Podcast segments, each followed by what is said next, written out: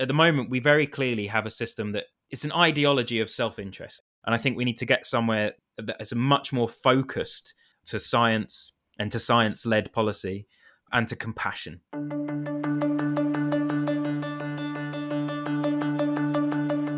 Whether by a nuclear disaster, pandemic, or catastrophic climate event, the apocalypse has many possible faces. But this podcast isn't about how it will happen, or even what would happen if it did. It's about how we'd rebuild the staples of our societies if we had a completely blank slate to start again.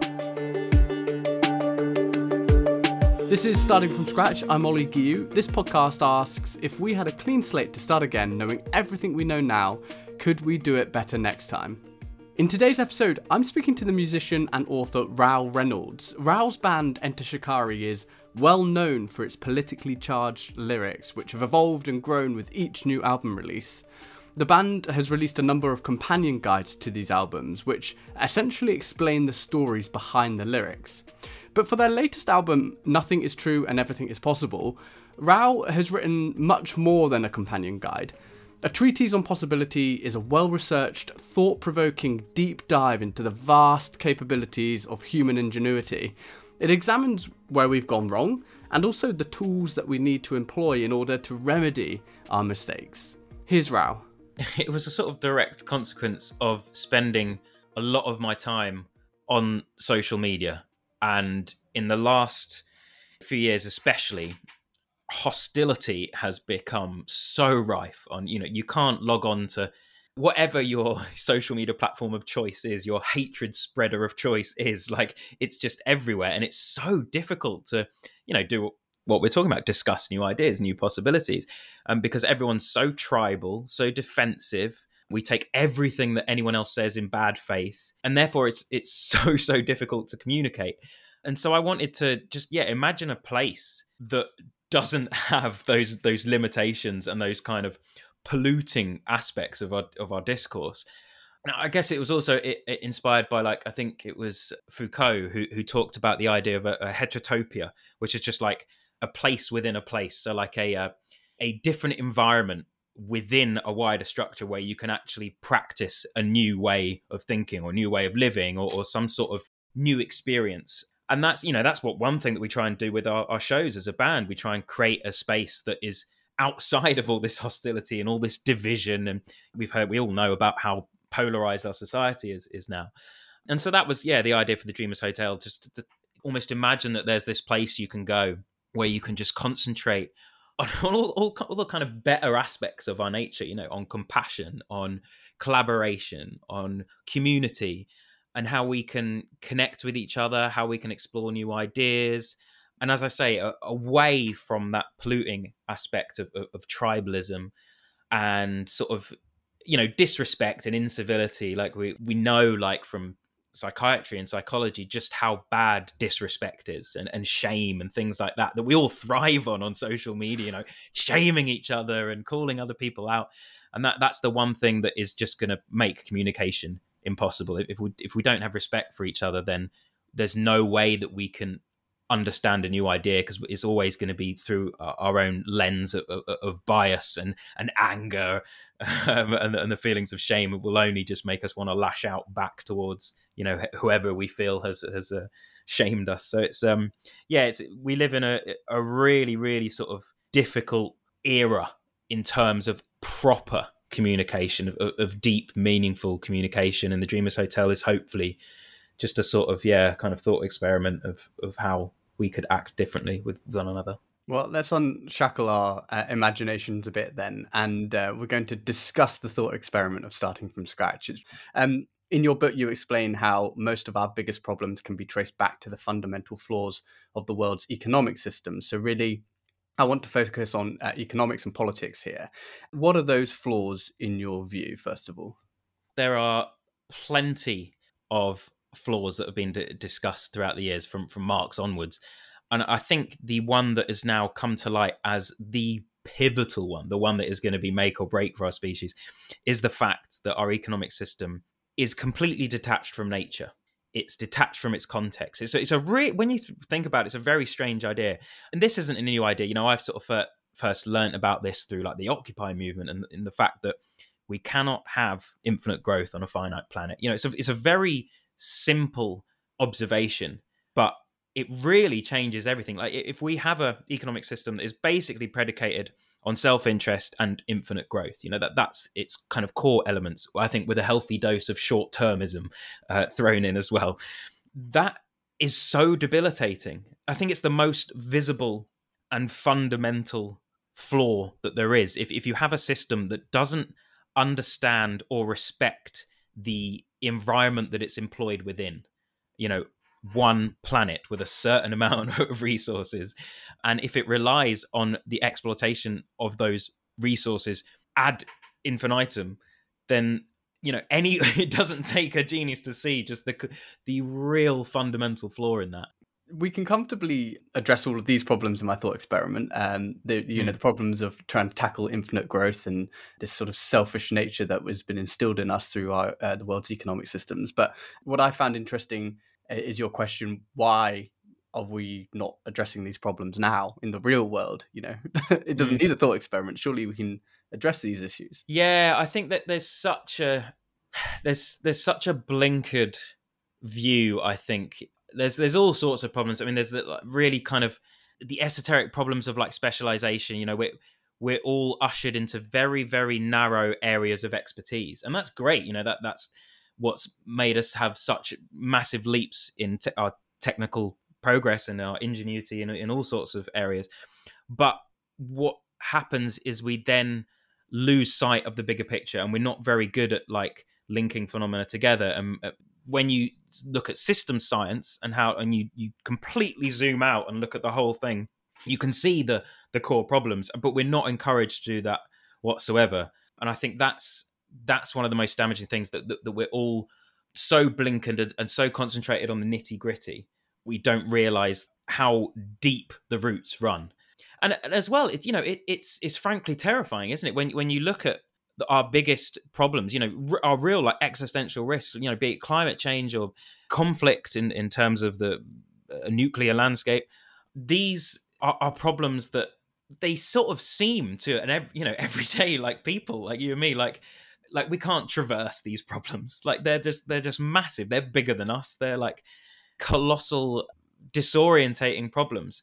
But I think one thing that needs to happen is we have to talk about the problems. We have to like point at the the structural roots of the problems, the economic roots, and then we have to talk about them. But at the moment, we're not even getting that far.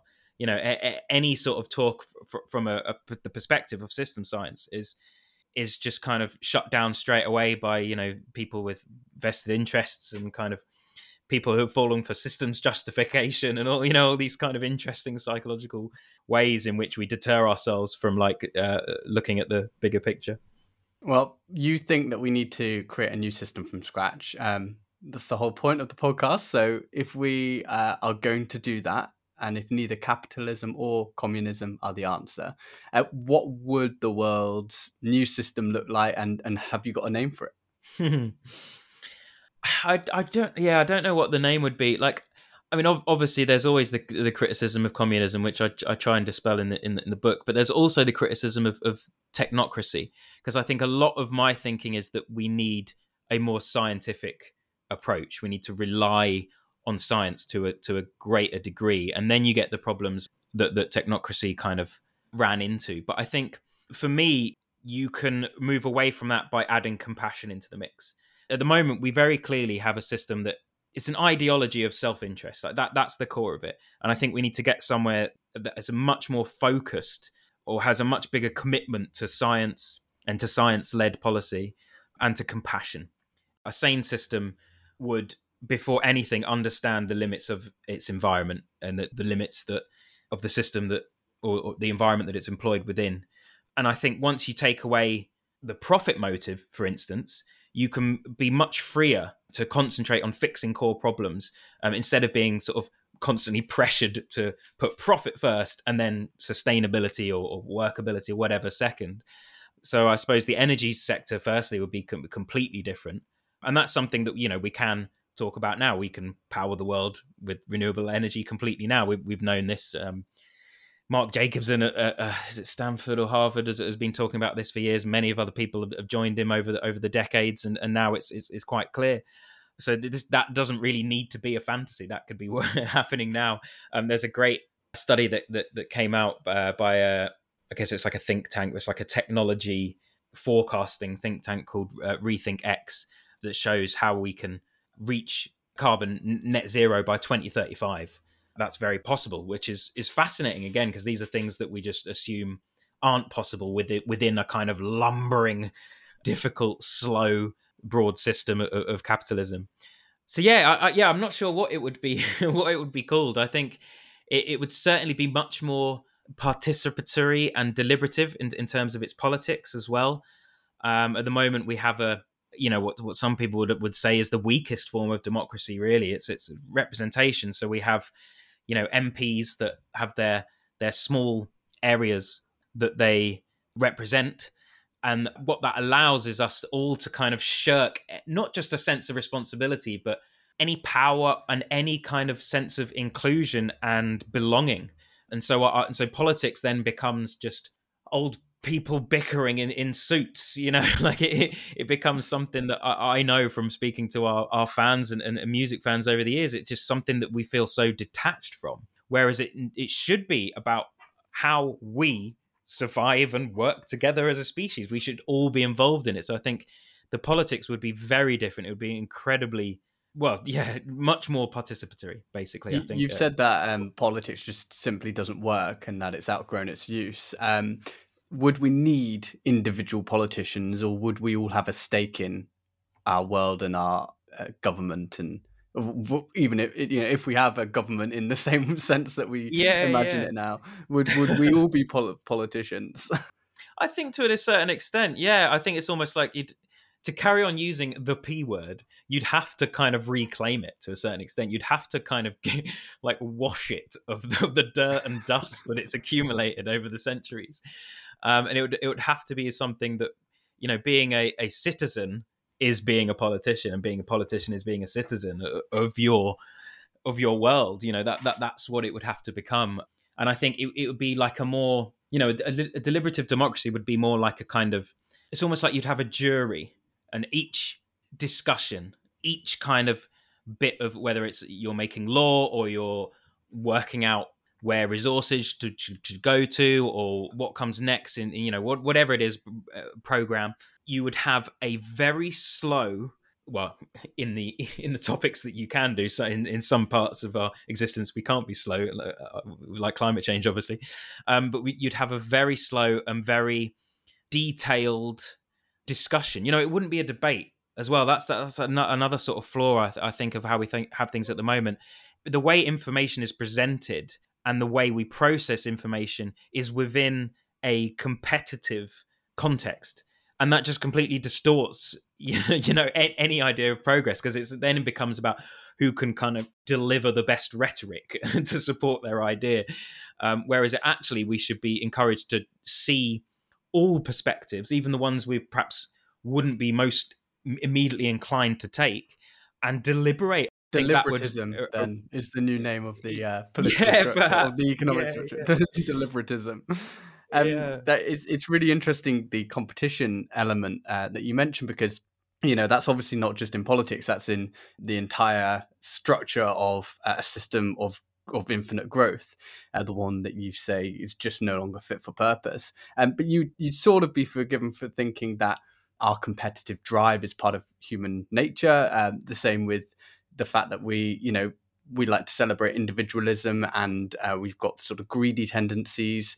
Those all seem to be part of who we are in our psyche, and that's why you know we built this system because of those traits. So would we not find it difficult to steer away from those traits, even if we did have the chance to start from scratch? Yeah, I, th- I think we find it incredibly difficult because we're so encumbered by it. I think I think basically it's a balance, isn't it? I think of course, there's a certain competitiveness within us, but I think we've gone far too too much to kind of that side and we've to the point that we've completely forgotten our collaborative side really and our and our compassionate side but i mean that, that you know that that's just the way our society has uh, become really it's so pervasive. You know, everything from like school children compete with other school children, schools compete with other schools, uh, workers compete with workers, companies compete with companies, nations compete against. You know, it, it is so pervasive. it, it is the uh, another core defining aspect of our our economics and, and of our whole time, really. And I think I think that that's just gone plain, plainly too far. I think a, a massive part of our nature is collaboration, is compassion, is community. You know, That's how we survived on the savannas of Africa. It's we're not faster than tigers. It, it's not even intelligence. It's the it's the ability to work in large groups. That's what you know helped us survive in those in those dangerous aspects of our the early onset of our species and you know there's I, I, go into some of the the modern science as well uh, that proves just how core and fundamental that drive for compassion and collaboration is perhaps in this new world we don't subdue nature to the point of it being unthreatening because without the threat of what nature can do to us as a species we lose sight and lose track of that collaborative spirit because we no no, no longer need it to survive we we then hone in on other traits which feel at the time more beneficial to us. Yeah, that's a great point. Uh, I mean, it, yeah, and it's it's you know it's obviously not just nature. I think you just look at the way we treat some of the the most kind of disenfranchised and impoverished people in in this society. We realize that collaboration and um, community spirit on a global scale is is much much needed.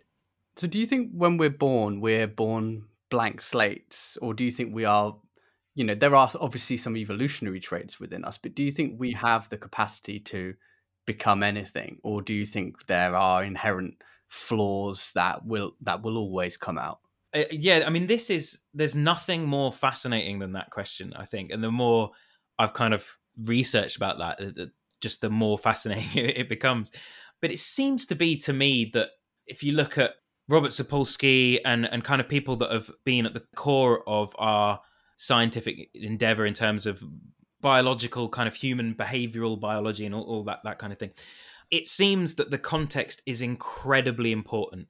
And it's this you know the, the discussion of nature versus nurture it's actually just like a very nuanced very complicated kind of mesh of one affecting the other and inspiring change in the other and genes inspiring change in our nature and, and our environment inspiring change in our genes and all this fascinating just sort of back and forth. But I think what is clear is that we are incredibly moldable.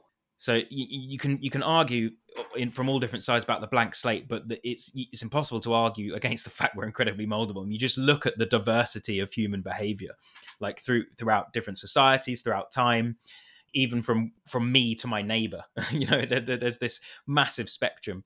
And what is clear is that the environment to quite a, a large degree paves the way for how we act. So if we're brought up in an environment today which is extremely focused on self maximization, self preservation, then it's not a surprise that we find we begin acting in those ways. And it's not a surprise that a lot of the leaders in today's society are kind of quite narcissistic, quite brutal, you know, just very self focused. It's because they've had to be to get to those positions because that's what our society sort of rewards, encourages, motivates. Those are the the sides of our nature that it kind of increases uh, and encourages. So, yeah, it. I, I think if we provided a society that kind of coaxed us away from those more destructive behaviors, I think you'd see humans acting in a very different way. But I think one thing I'll just quickly say as well, it, it I think it's a real testament to just how deep our compassionate side is when you look around today. And even though the central tenet of our economic system is self preservation, we still have massive amounts of charity and compassion and people giving their free time, people giving their money, giving their effort, their, their energy to help one another. So even in a system where it's not economically rewarded to do that, it still survives. Like compassion still survives. I think that's incredibly telling about just how wrong a direction we seem to be going in. I've heard it said actually that we're we're addicts you can't blame the people in the top jobs, like you say, for acting that way because it's uh, it's how they're rewarded. They're rewarded for acting uh, for that behavior. We're rewarded for uh, that behavior, and we're addicted to it because we're addicted to growth. And you almost can't blame individuals in that respect. And and maybe if in this new world, uh, starting from scratch, we never introduced the drug in the first place, we wouldn't get addicted to it. Uh, yeah, absolutely. Yeah, if you if you have a different reward system you will see completely different behavior. You know you only have to look at like addiction on on a you know a personal level where it's whether it's drugs whether it's shopping you know whatever it is. Like it there are ways to rid yourselves of those urges and those uh, destructive behaviors. Also which is quite interesting at the core of those destructive behaviors usually is is things that have been set upon us by the system again. You know usually it's it's loneliness or it's some form of poverty or it's some psychological difficulty that you had growing up you know which was all again to do with the pressures of the system. So it's funny how all these things start to to link together. And you talk about civility a lot in the book and also you talk about communication a lot and the importance of communicating in this new world i think would need to be prioritized how do you foster a sense of civility and stronger communication in a society which is open to change? Imagine that all of these people in this new world are open to your ideas. What would be your manifesto? I think, first of all, you have to build structure that stops, well, what James Madison called factionalism, or like the, our ability just to become endlessly tribal. So, like in the ways in in our platforms of communication, we have to make sure that we're encouraging actual communication. So, face to face communication has to be the pinnacle of communication, and that has to be encouraged. And then you, you sort of you have to have a hierarchy. So, you know, then we have what we're doing now a, a video call, and and at the very bottom has to become text based communication because there's there's a lot of data now that shows how how much more immediately we will become disrespectful, we will demean, we will ostracize, we will shame people when we're just conversing via text. And uh, it's quite scary when you think about the bulk of communication happens on Twitter or by email or like, you know, it where it's just so easy to misconstrue, to misunderstand, to take things in bad faith so there has to be a very evident hierarchy, and we have to be taught the ways that communication fails. We have to we have to be taught how to communicate because it's got to that stage, I think, in in our current society where where we we just don't under, we think a debate is communication. We think shouting at each other and not curiously thinking about what the other person is saying or their perspective or how they came to that perspective. You know, all these things are just uh, completely forgotten about. It's all about winning. So that would be the first thing to make sure that the structure of communication and, and obviously of digital communication is very aware of the ways in which we easily fall back into hostility and tribalism. I, w- I would say also like mindfulness, I think, is a big part of this, of, of people becoming more empathetic and more mindful of their words, how they affect others, the the kind of chain reaction that that can have, and then how they treat you, how they treat others you know, hostility has been shown to be incredibly contagious on social media, but so is compassion. So if, if you if we're starting with a as you as you say with like a, a society that's that's at least intrigued or giving us a chance to to lay the the foundations of kind of social media structures and communication structures that that will be much less hostile than they are now then yeah, that has to play a massive part of it. But um, I think uh, mindfulness and empathy and compassion, you know, all, all, these things we know. I think we know deep down that they're they're kind of pivotal. Um, it, but the, the problem is we don't employ them in a structural sense. We employ the complete opposite because nothing brings people, say, to an online platform more than hostility. Immediately there, the profit motive is to bring people online, obviously to get them to see the advertising. So the advertising revenue goes up, the company profits. So therefore, the kind of social media or communication companies are not incentivized to, to lower hostility uh, because it's the one thing that brings people online more than anything. yeah, and then, and then I would say, uh, lastly, that you have to look at misinformation, disinformation, fake news, and all, all that kind of thing. That has to be dealt with. I think you know in a very careful and scientific manner, and and the same with the ability for communication pra- platforms to show people only the, the extremes. So you know when you have a tribal world, one group sees the other group's extremes a lot more than they see the bulk or the the, the moderate uh, view of the of the group that they they perhaps disagree with. And you know, again, that that's because what gets the most retweets or shares or, or, whatever it is it's it's things that are the most extreme. Oh my god have you seen this? Like you know that's what's spread all around social media and, and that's why fake news travels six times faster than proper news so to speak uh, on twitter.